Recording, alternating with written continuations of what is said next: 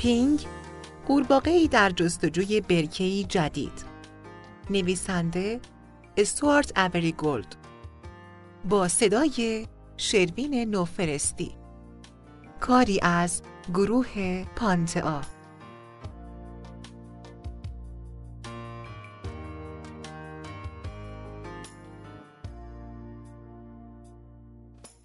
فصل اول پرش ایمان.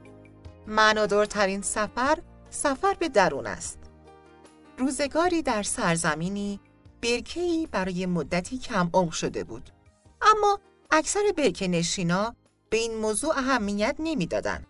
اوضاع و شرایط همین بود. مثلا لاکپشتو تا زمانی که آب کافی برای شنا در برکه داشتن کاملا خوشحال بودن.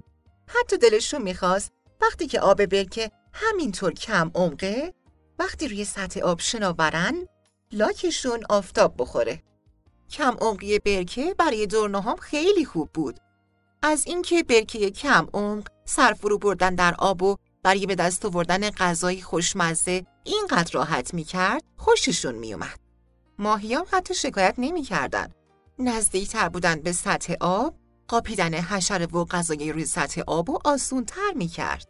راستش رو بخواید ساکنان برکه اونقدر رضایت خاطر داشتن که بدون هیچ گونه گلهی یا زمزمه شکایتی این و اون ور برن.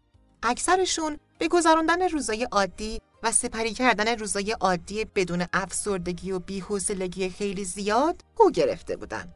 اکثرشون اما نه همه اونا. پینگ قورباغه بود. البته بیش از یک قورباغه. اگرچه چیزی به یاد نمی آورد. اما اون قورباغه بود که میراسی غرور فرید داشت.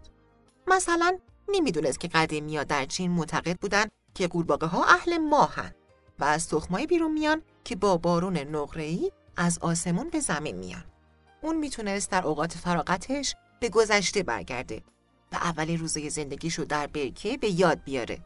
روزایی که دست و پا نداشت و با دم شادمانه و سری در آب عمیق حرکت می‌کرد. و وقتی که بزرگتر و پریدن براش عادی شد، هیچ چیز بیشتر از پریدن خوشحالش نمی‌کرد.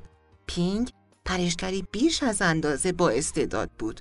بهترین پرشگر توی پرشای بلند.